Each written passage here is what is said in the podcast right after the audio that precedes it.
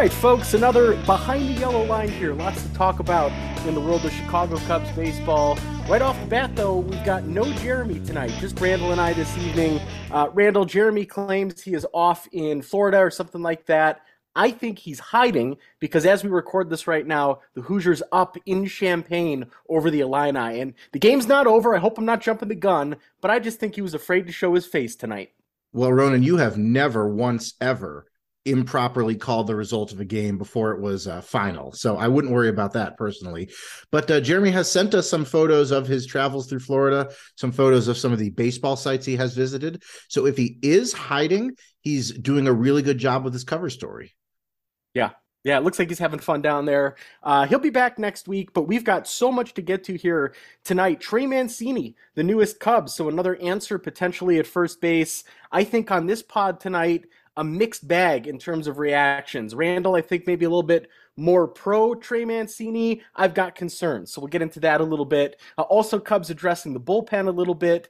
Some honors in the front office. Two classic 90s Cubs going into the Hall of Fame. Sammy Sosa, not one of them. You know for certain I've got some thoughts on that. We'll take a look at some preliminary World Baseball Classic rosters. Bunch of Cubs all over the place playing for a variety of different teams. Baseball America with their preseason top 100 prospects. I'm disappointed there too, because just three Cubs made the cut. And then we'll bring things home today looking at if anybody has worn number 96 in Cubs history. Uh, but Randall, right off the top here, uh, let's tip the cap to our buddy Alexander Hall at Cubs Weather. Wonderful week for him, and we're here to celebrate that. Absolutely. Alexander Hall promoted to associate producer at Fox Weather in uh, New York City, where Alexander is based out of. Uh, so all the congratulations to him uh, using all that that uh, media training of his, using that weather training of his. All congratulations to him. And while we are on the topic of friends of the show and listeners, a pair of shout outs. A uh, friend of my family, a gentleman by the name of Eddie, did mention to me recently that he has been listening to Ooh. our pod while he cooks. And so I do hope that we are able to provide a suitable soundtrack for you as you you cook up uh, whatever it is you're cooking up in the kitchen eddie thanks for listening and uh, quite a shout out here a shout out with some some some weight to it some heft to it uh, the great cubs fan crawley known far oh, yeah. and wide far and wide through Cubs fan circles. Also, nice enough to mention to me that he's been uh, listening to the pod a little bit late, lately. So, Crawley, we do appreciate the listenership. Uh, thanks for being a patron of Behind the Yellow Line. That is really, really cool. We do appreciate that very much.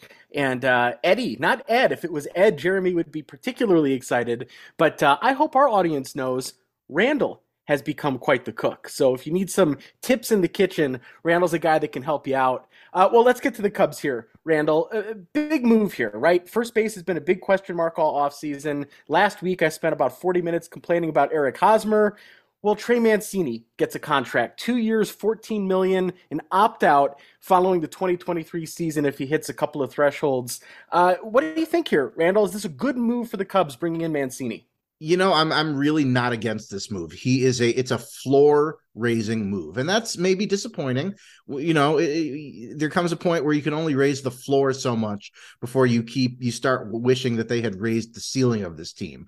But he's got power in his career. He's, you know, he's a right-handed hitter. He'll be a, I think, a, a decent short side platoon partner with Hosmer. Hosmer, a left-handed hitter. Mancini, a right-handed hitter. Uh, Mancini, a little bit more power. He raises the floor of this team. I think Hosmer and Mancini together will, at the very least, keep that seat warm until hopefully Mervis is able to come up and take it over, uh, you know, every day full time and rake there. But again, you can do worse than a combination of Mancini and Hosmer at first base. You can do a lot better, a lot better. Yeah. But you can do worse. There is a, a floor to that expected performance that I think is uh, better than some other pieces or guys that you could plug into that spot. So I'm not against the move at all. It's cheap.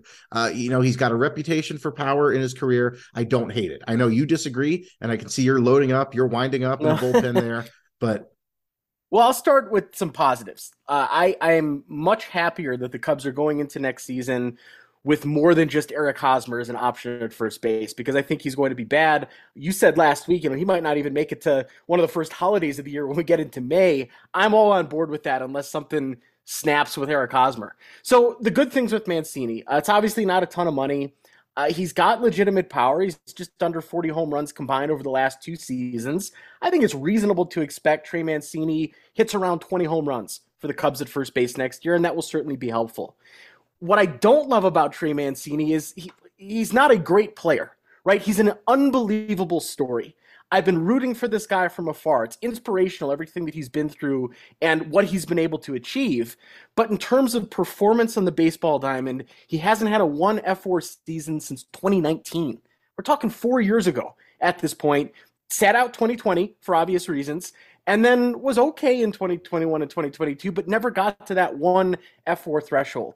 So, yes, there's power. The defense isn't very good. He's on the wrong side of 30 it's just underwhelming to me that here we are two, three weeks before spring training. The Cubs needed to address first base, and it's Eric Hosmer and Trey Mancini. I, I, don't love it. I just don't love it for the Cubs this year, but it's better than what they had last year. I'll give them that. Yeah, and you know, I don't strictly disagree with you. I don't necessarily love it either, but I don't hate it. And you know, I I, I know we like the extremes, but uh, I think that's just kind of where we are in this move. We don't love it, we don't hate it. It's a a, a middling move, but it still raises the floor of this team. Yeah. And we saw so many players in the last couple seasons who didn't really have business getting at bats get at bats, and the few the more of those guys you can kick out in place of even break even guys, literally the R in, you know, replace literally the R in war replacement.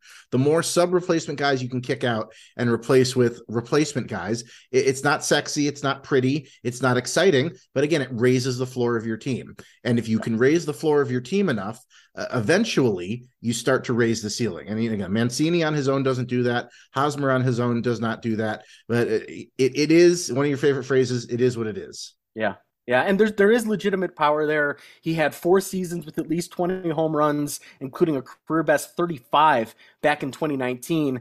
Last season, I, I, think he actually got burned a little bit by Camden Yards too. If you remember, he started the season in Baltimore, then goes down to Houston. Well, Baltimore moved that left field wall back. He absolutely lost a couple of home runs because of that, and that should translate well to Wrigley Field. So I think 20 home runs again. I think that's a reasonable expectation for him next year.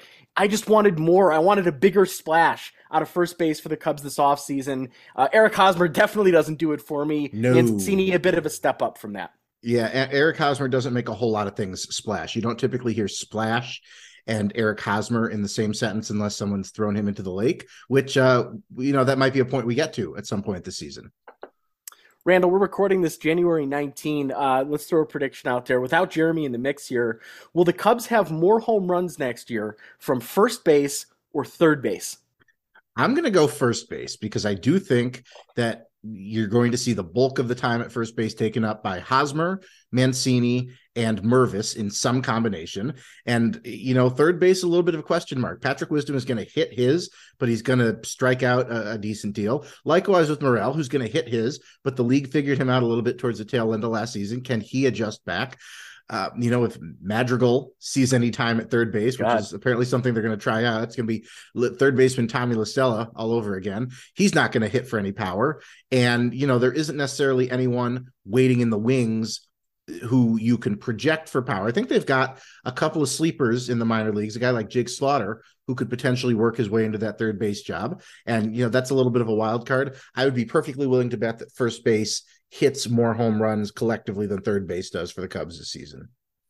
Well, we're all in on Matt Mervis on this pod, and I think this signing also illustrates Matt Mervis may be the most important Cub going into next season, right? If this team's actually going to make a jump into the postseason, I'm not saying that they don't need a good year from Nico or Dansby or those guys, but Mervis is the big wild card. Like, if he's legit, if he's a 30 home run power guy, that's a huge improvement for this Cubs team. And it makes it, as you said, much easier to cut Hosmer sooner. But we don't know who Matt Mervis is. And uh, it's going to be fascinating watching his development in the spring. It it is, and again, the Cubs. And uh, then they did all but say during the Cubs convention last week, and that Mervis will start the season in the minors. Uh, but we know they're going to give him an extended look in spring training. He's going to be in big league camp. He can work with the big league coaches. He can be in the big league clubhouse. They are going to give him an extended look. And I think that assuming he performs reasonably this spring, they're going to tell him, you're starting the season at Iowa, work hard, produce, and you'll be up sooner versus later. But sooner versus later could be June. We saw that they were not afraid to keep Rizzo down until June. uh, in Rizzo's first season in the Cubs organization. But I think Mervis, as long as he's effective and healthy, will be up at some point before the 4th of July. And I think he will get every opportunity after that to show that he can be a major league hitter. It's going to be very exciting. It's going to be one of those must see storylines for the Cubs going into next year. And as we get close to the start of spring training, we've got predictions coming up on this show. We've got players to watch, under the radar guys. Lots of fun things on that front. And I am eager next week when Jeremy comes back to get his take on Trey Mancini. In our group text, the only thing that he has said about Trey Mancini was nice. That's no, the only Jeremy, quote, quote, nice. Jeremy's a man of few words. He, he picks his spots. So we'll get his uh, full uh, explanation on that next week. Uh, Cubs also making a roster move here. This one a little bit surprising. They go out and get a right-handed pitcher, Julian Merryweather, claimed off weathers from uh, waivers rather from Toronto. The thing that was surprising to me is the man they DFA'd to clear the space, Manny Rodriguez. Man, we had high hopes for Manny Rodriguez as a Cub this doesn't mean he's not necessarily going to be back next year in Iowa, but he gets the DFA as this new pitcher comes in. Yeah, the the man rod just didn't quite show what you were hoping this season. He was injured a great deal of season. When he came back up, the fastball wasn't quite there. He was sitting in the low to mid 90s. He's a guy who needs to be in that high 90s range in order to get by. Uh, so it's unfortunate. And again, it doesn't mean he's out of the organization. Certainly hope he'll clear waivers, as Mark Leiter Jr. did yeah. Uh, as the uh, the DFA for Hosmer's to get on the 40 man roster. Mark Leiter Jr. did clear waivers. Um, I believe he has enough service time that he can reject that assignment and become a free agent, but he did clear waivers. He was outrighted to AAA. I'm hoping Manny Rodriguez uh, similarly clears waivers and stays in the organization. You know, I like I like Cubs and I like Cubs who have not personally wronged me. I don't want to see Manrod gone and uh, you know produce with another organization. I do hope he's able to stay in the organization, but this is what happens when you are upgrading the fringes of your roster is sometimes a player gets kicked off in favor of a marginal upgrade, and it's just a numbers game. Yeah, absolutely. And um, we're pulling for Manny. I had him as the Cubs leader in saves last year. I think that was my prediction Ooh. at the start of the season. That did not Ooh. pan out well. No, uh, I saw his first major league save here in Denver at Coors Field a couple of years ago, and I thought, hey, he was going to be the guy, and it didn't quite pan out last season. Uh, so right now, question mark with him. You're right. Leiter has three days to decide what he wants to do. It'd be fantastic if he chose to stay with the Cubs. Uh, you got to remember that while there's a 40 man roster crunch right now, that does change when spring training starts, and you can put guys on the 60 man IL. So you can kind of free up a little bit more space early if he has a means to stick around. Now, obviously, Manny and Leiter, if they feel like they can get a big league job right now, you go, you take that. Good luck to them. But it would be wonderful to have that added depth in this system. Uh, I'm not really worried about the Cubs bullpen going into next year. I think it's going to be serviceable, and they're going to put enough pieces together that that's not really going to be a concern this year. Absolutely. And we talked about it all last year. The Cubs have a number of high level guys uh, at Iowa who, or who are projected to be at Iowa who will at least be worth a look in the big league bullpen. Sometimes those guys pan out. Uh, sometimes they don't in the, the case of a guy like Erich Uelmen. Uh, but again, you've got enough pieces there that you can keep throwing things at the wall and see which young Cubs stick to that wall. Yeah, and with regards to Merryweather, a high velocity guy, he's had his ups and downs, been in the Cleveland system, he's been in the majors with Toronto, uh, but plenty of upside here. And if there's one thing the Cubs have been very good at the last few years, it's getting some arms, putting them in that pitch lab, and getting some wonderful results. So we'll see what Merryweather brings into the mix this year. Absolutely. Another guy you're excited to see get in the pitch lab, work with the, the pitching infrastructure, and uh, let, let all that money they've spent on uh, giving Craig Breslow free reign, let all yeah. of that go to work and see if you can take a guy who already throws hard and make him into a reliable big, big league reliever uh, for a full season. Yeah. Well, I wanted to ask you this, Randall. I'm back in academic mode. The class started for me this week. Uh, two sections, one in person, one online. So I got wow. a whole bevy of roadrunners that I'll, are. I'll stand about... for Professor O'Shea's classroom. Oh man, it's fun. It, it's really cool. Uh, I got a, uh, a couple of student athletes this semester as well. A bunch of baseball players. They're like, "Are "We're going to talk about baseball in class." Yes. Yeah. We're going to talk a lot about baseball in class, but it got me thinking, Randall, and maybe we're a little premature because it's still a couple weeks till spring training, and the Cubs can presumably still make some moves. They're, the bullpen is something that potentially they could be adding to before they get down to Mesa. But here we are before the end of January. How would you grade this offseason for the Cubs? And and not just the big league roster, but everything, the organization, how, like how you feel about the organization right now. What letter grade do you give to the Cubs? I definitely give this organization a passing grade. A C plus, I think, seems a little too low. I'm definitely not giving them an A. I would be comfortable giving them a B minus, maybe a B on a good day. I think you went out and you got the pieces you needed to again, I hate to keep using this term, but to raise the floor of this roster. You went out, you spent big on your free agent short, shortstop, even if it was kind of the fourth guy on the board there. But you did go out and get your guy. You added who a guy to the starting rotation who I think will be real solid. One thing that would raise the grade, whatever grade I'm feeling, one thing that would raise the grade is extending one or both of Nico Hoerner and Ian Happ because uh, once they get to spring training, they're going to start having those discussions, and apparently they are having those discussions already. Uh, point being, doing one of those would raise would raise it probably by a uh, a grade within a grade. Like if if if I call them a B minus, I'd put that up to a B if you can extend extend one or the other. So I'll give them I'll give them a B minus. I think there's potential to get yourself up to a B before opening day. Okay, uh, so a little more optimistic than me. I'm going with the solid C, 75%. Uh, I wanted this to be like a 90% off season, and it started with a bang. I liked some of the early moves, and then it sort of whimpered out as the winter went on. Uh, here's what I really like. I think Dansby's going to work out well for the Cubs. They needed to get one of the four shortstops. I think he was likely the fourth best shortstop, but given the deal, the years, the dollars, this is going to be a good fit for the Cubs. He's going to be a very productive player, at least for a couple of seasons super high on Cody Bellinger. I, I, love it. I wanted him from day one. Really eager to see what he does at Wrigley next year. Jameson Taillon is where things start to shift for me a little bit. Perfectly solid player. He's going to be a great innings eater for the Cubs over the next couple of years. But I felt they needed a little bit of a higher quality starting pitcher, top of the line starting pitcher. And you see a guy like Carlos Rodon go to the Yankees you're thinking, hey, why couldn't he be on the north side back in the city of Chicago? Uh, don't love Hosmer. Not at all. You know, nope. Mancini, eh, it's better than Hosmer, but it's not really where I wanted this to go. They haven't addressed DH, haven't addressed third base, and I think Nico Hoerner does need an extension. So I'm going with a C right now. By no means is this the worst offseason we've seen, certainly not no. in recent years. We've seen them sign Daniel Descalso before. Oh man, like and, it can and, always be worse. yes, you're totally right. Uh, man, even Jason Kipnis come to the North Side uh, didn't love that at all, even though he was a, a North Shore kid as well. But I, am at 75%. I think a C grade right now. I, I don't think realistically there's anything that they're going to do between now and spring training that's going to bump that up for me. Maybe they go out and get another reliever or something like that. But I'm a little bit disappointed. Overall, the organization has taken a step forward. They're better than they were at this time last year but they could have been better with spending a little bit more money going into that luxury tax. I wanted them to be more aggressive, and it just sort of stalled a little bit. It did. Winter. It, so it did. They 75. got off. They got off to that big start. Where they, they got Bellinger. They got Taillon.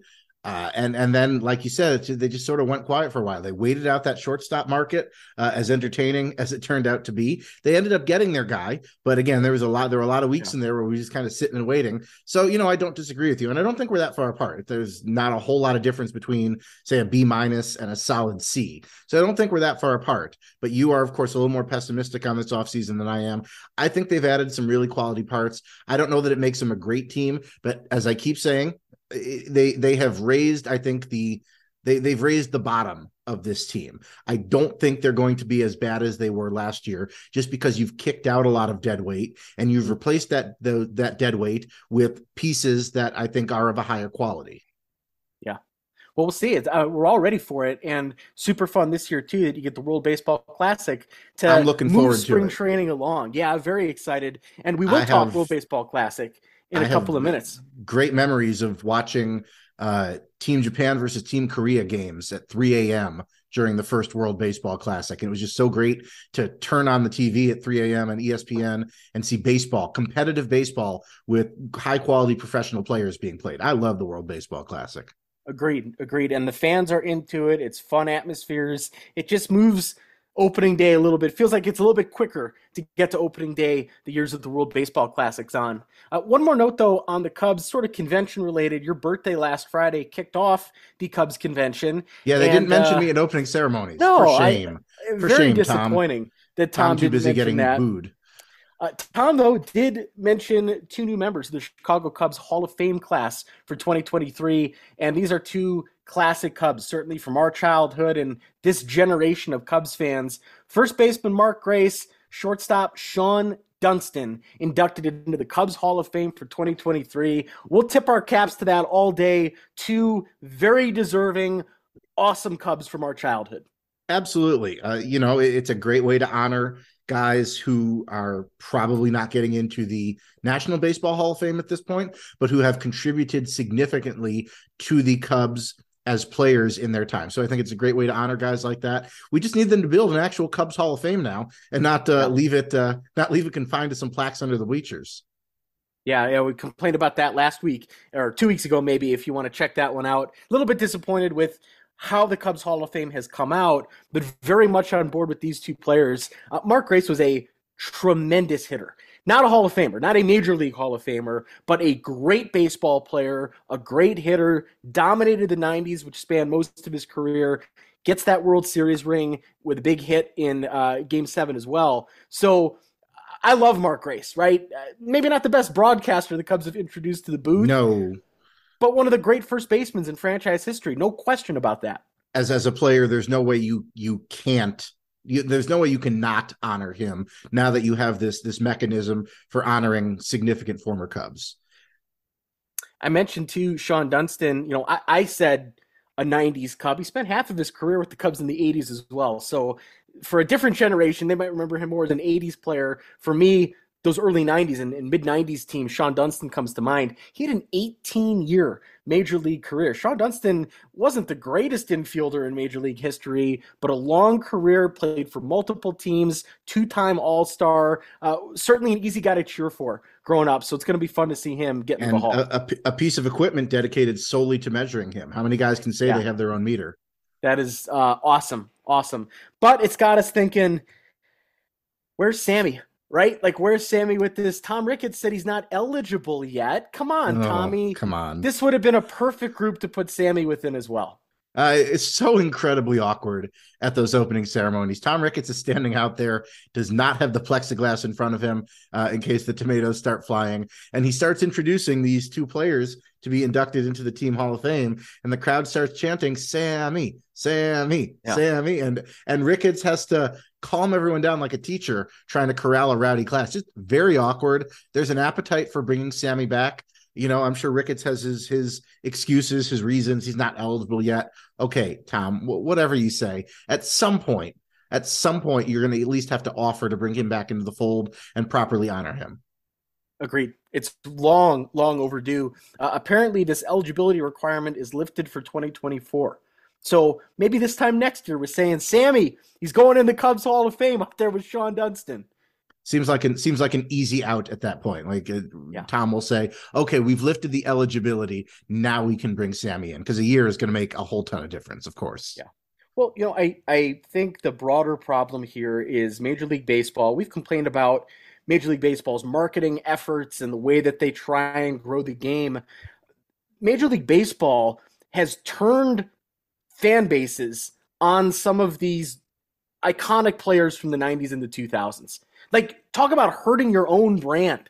There's a lot of guys in other sports, the National Football League and the NBA, that have done far worse things than potentially take steroids that are still embraced by their franchises or embraced by the sport. Major League Baseball turned their back on so many of these guys, and it's created friction in the fan base. That's not right, and Tom Ricketts could go a long way to mend that by getting Sammy back to Wrigley Field. And there are some Cubs fans that think Sammy shouldn't be there, but I really believe that's the minority. It's a smaller percentage of the fan base that doesn't want him back versus that wants him back at Wrigley.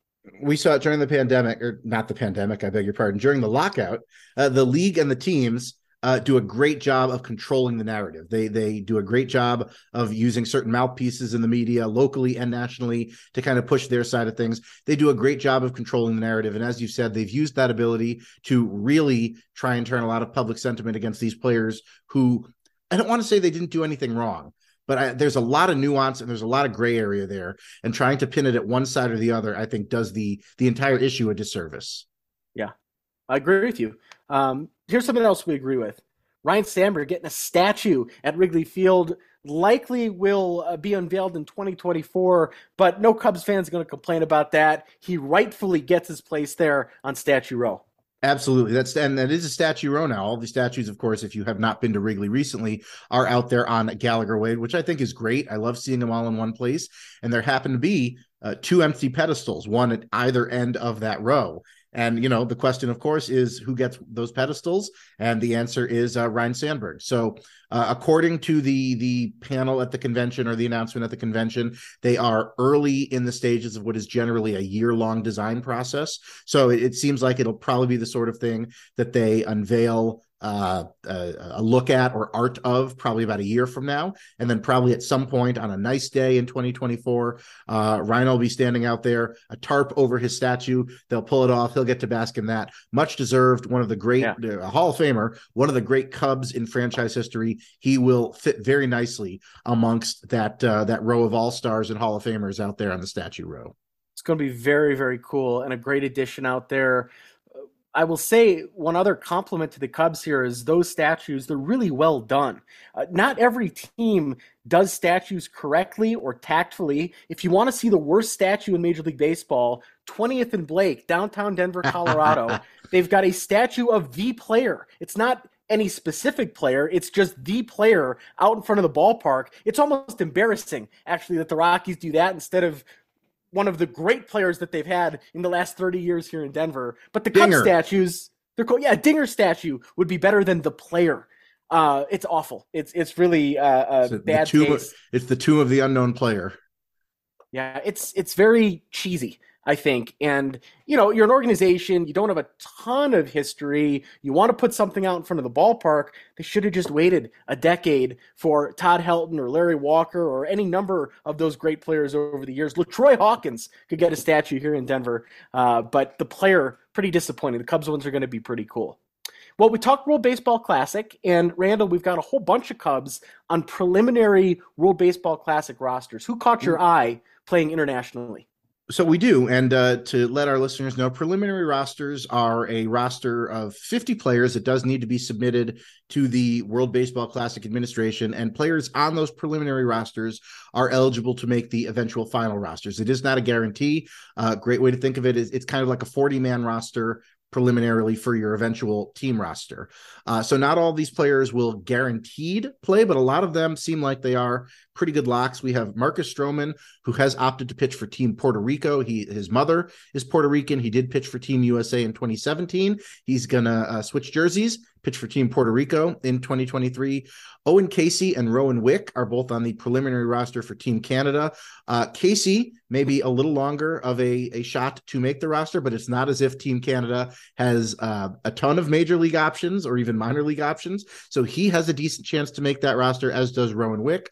Seiya Suzuki has already committed to playing for Team Japan. He is cool. very likely to play, be their starting right fielder. This one was a surprise to me. Matt Mervis is uh, apparently, as Jeremy would call him, a member of the tribe. He is a, a nice Jewish boy. Mensch Mervis, many are saying he has committed to play for Team Israel, which uh, is entirely Jewish American ball players. I don't think there are any actual Israelis on that team. Um, but he, uh, again, they do not necessarily have a uh, a bevy of options. So he's a, a good chance to make that roster. Javier Assad and Nick Madrigal. Nick Madrigal um, is of Mexican descent. They are on the preliminary rosters for Team Mexico. Miguel Amaya is on the preliminary roster for Team Panama. And uh, as much as you'd like to see him in camp with the team, I think that might be a good opportunity to play competitively, try and get some of that health back as he recovers. Christopher Morel is on the preliminary roster for Team Dominican Republic. He is unlikely to make that final roster just because they do have a bevy of options. And. Christopher Morel, God, God bless his little golden retriever heart. He, he's probably not quite ready for prime time in that regard just yet. It'll be very compelling. It's going to be a fun baseball to watch talk about a spotlight on Cubs going into spring training. Miguel Amaya is going to have a lot of people seeing what's there. Who is this guy? Tons of hype around him. He's been injury plagued for a couple of years. With Wilson out of the picture, a lot of Cubs fans are going, What's the long term plan at backstop? So if he's out there playing for Panama, it could be pretty fun to see what he brings to the equation this year absolutely has not played a full season between pandemic, between injuries in quite some time. Hopefully he is back to full strength and it sounds like he is just about there. And again, let him go out there and let, let's see what there is in Miguel Amaya because you haven't really had that much opportunity to do that in the last couple of seasons. Another guy I just wanted to mention quickly, Rowan Wick. I've been kind of down on Rowan Wick. I wasn't really happy with the season he had last year, despite very much being in his corner the last couple of years. But then I heard he changed his number to 99. He and did. that's a He's, classy move. He switched off number 50 uh, to accommodate Jameson Taillon. He took number 99. He walked out on the stage in that number uh, last week. I know you're a number 99 oh, yeah. guy, you know, so Rowan Wick, he's got the wild thing going on. He's got the Rick Vaughn. He's he's Wick Vaughn now that I think about it. So uh, hopefully that changes some of his fortunes. Uh, and uh, a number can do that for a guy. So let's see what number 99 Rowan Wick is like compared to number 50 Rowan Wick. It increased my confidence in him. He's, at least he's going to look sharp out there Absolutely. in number 99 for the Cubs next season. Uh, something else I wanted to touch on here Baseball America unveiled their pre 2023 top 100 prospects list. And at this point in time, the Cubs are going through a rebuild. They've invested a lot into the farm system. You always want to know okay, who lands there? Who's the top Cubs? How many guys do you have in the top 100? Just three for the Cubs this time. Uh, their top ranked player is outfielder Pete Crow Armstrong. The center fielder comes in at 25th. Big step back for fellow outfielder Brennen Davis, who clocks in at 84, and then another outfielder, Kevin Alcantara, at 91. This is Baseball America. It's the pre 2023 top 100 list, but I'm a bit disappointed, Randall, to just see three Cubs pop up in that list this year a little. You have a lot of names who keep popping up, and you would have liked to see them kind of be recognized in this preseason ranking. And again, these rankings they they redo them at midseason. I do think you're going to see if guys perform a lot of changes. Interesting that Brennen Davis and Kevin Alcantara are kind of going in opposite directions. Kevin Alcantara is entering the top 100. Brennen Davis, as you said, his stock has fallen um, as he moves towards the bottom of the the top 100. Uh, it is interesting that all three of them are outfielders. You don't see any pitchers from the Cubs system on this list. Jordan Wicks is not yeah. on this list, even though he is regarded as having a pretty solid ceiling for a guy who pitching in double A in his first first full professional season. But uh, again, these will shift a great deal as guys perform differently. Injuries will will take their toll. I'm really interested to see how many Cubs are on this list come the midseason version. Yeah, and you want to see the other publications as well. Baseball America is not my favorite place to look at prospect ranks. I think Fangraphs does it better than anybody. I've also been impressed with MLB.com over the years. It feels like they're putting more investment into that. So it's just one publication. You got to also realize the difference between 95 and whoever came in 110 or 120th on that list. That's it's minuscule difference. opinion. Yeah, it, it's yeah. it, it's so don't overthink this too much but still a little bit disappointing. Um, I thought Mervis had a decent shot at it, but all the reason to be excited. The word is out, the secret's out here on Pete Crow Armstrong as he continues to get praise all across the baseball world. Absolutely, and that's that's the guy that I think I am most excited to eventually see in a Cubs uniform. Uh, he impressed at every opportunity during the convention this past weekend. He was on a, a number of panels with the other minor leaguers. Uh, I think between the maturity, I think between the baseball intelligence, I think between the defense that is major league ready now, and I think between the bat that could potentially make him a borderline all-star center fielder. I'm very excited to see him in double A this season. And if he's performing at double A and the Cubs are in contention midseason and Cody Bellinger is not necessarily cutting it in center field, or maybe you have an, uh, an, an ability to move Cody Bellinger back to first base, it's not out of the question. You might see Pete Crow Armstrong up to play defense and provide whatever offense he's capable. It's unlikely, but it's not out of the question. And that's one of the intriguing things that we can kind of dream on here in the middle of January before the season gets started. That glove is going to be so much fun to see at Wrigley Field and other ballparks across baseball. You know, we've been spoiled in the last decade here with some incredible defensive players. Javi, all those years at short, just being a complete wizard. You've got Nico last year, just flashed the leather all over the place. To get a top of the line, elite defensive center fielder, that's going to be so much fun to watch that play out. Um, I I love watching good defensive players do what they do, saving runs, making highlight catches. It's very entertaining, and Pete Crow Armstrong appears to be the real deal. And again, Wrigley is not necessarily the biggest outfield in the major leagues, nor are the center fields in the National League Central, aside from maybe Pittsburgh, none of those are particularly big outfielders or very big outfields. The outfielder sizes, you know, they vary. Uh, but that and that takes an elite glove and has it tick up even more the less ground you have to cover i'm not i'm not breaking any news here but the less ground you have to cover the, the better a defender you are and again the national league central has some smaller center fields and i think that's going to make that defense play up even more yeah yeah, it's it's going to be great to see it play out at Wrigley Field. You got me thinking, Randall. I learned something today. I have been paying attention to baseball since the early 1990s. I watch or listen to basically every Cubs game over the course of a season. I'm I'm locked into this. Let's let me ask you, Randall. Batter's up. He hits the ball. It bounces in the outfield grass and then over the fence. What do you call that play? I call that a ground rule double. See, that's what I've called it for the last 30 years. And I learned today that is wrong. That's really? actually wrong. Yes.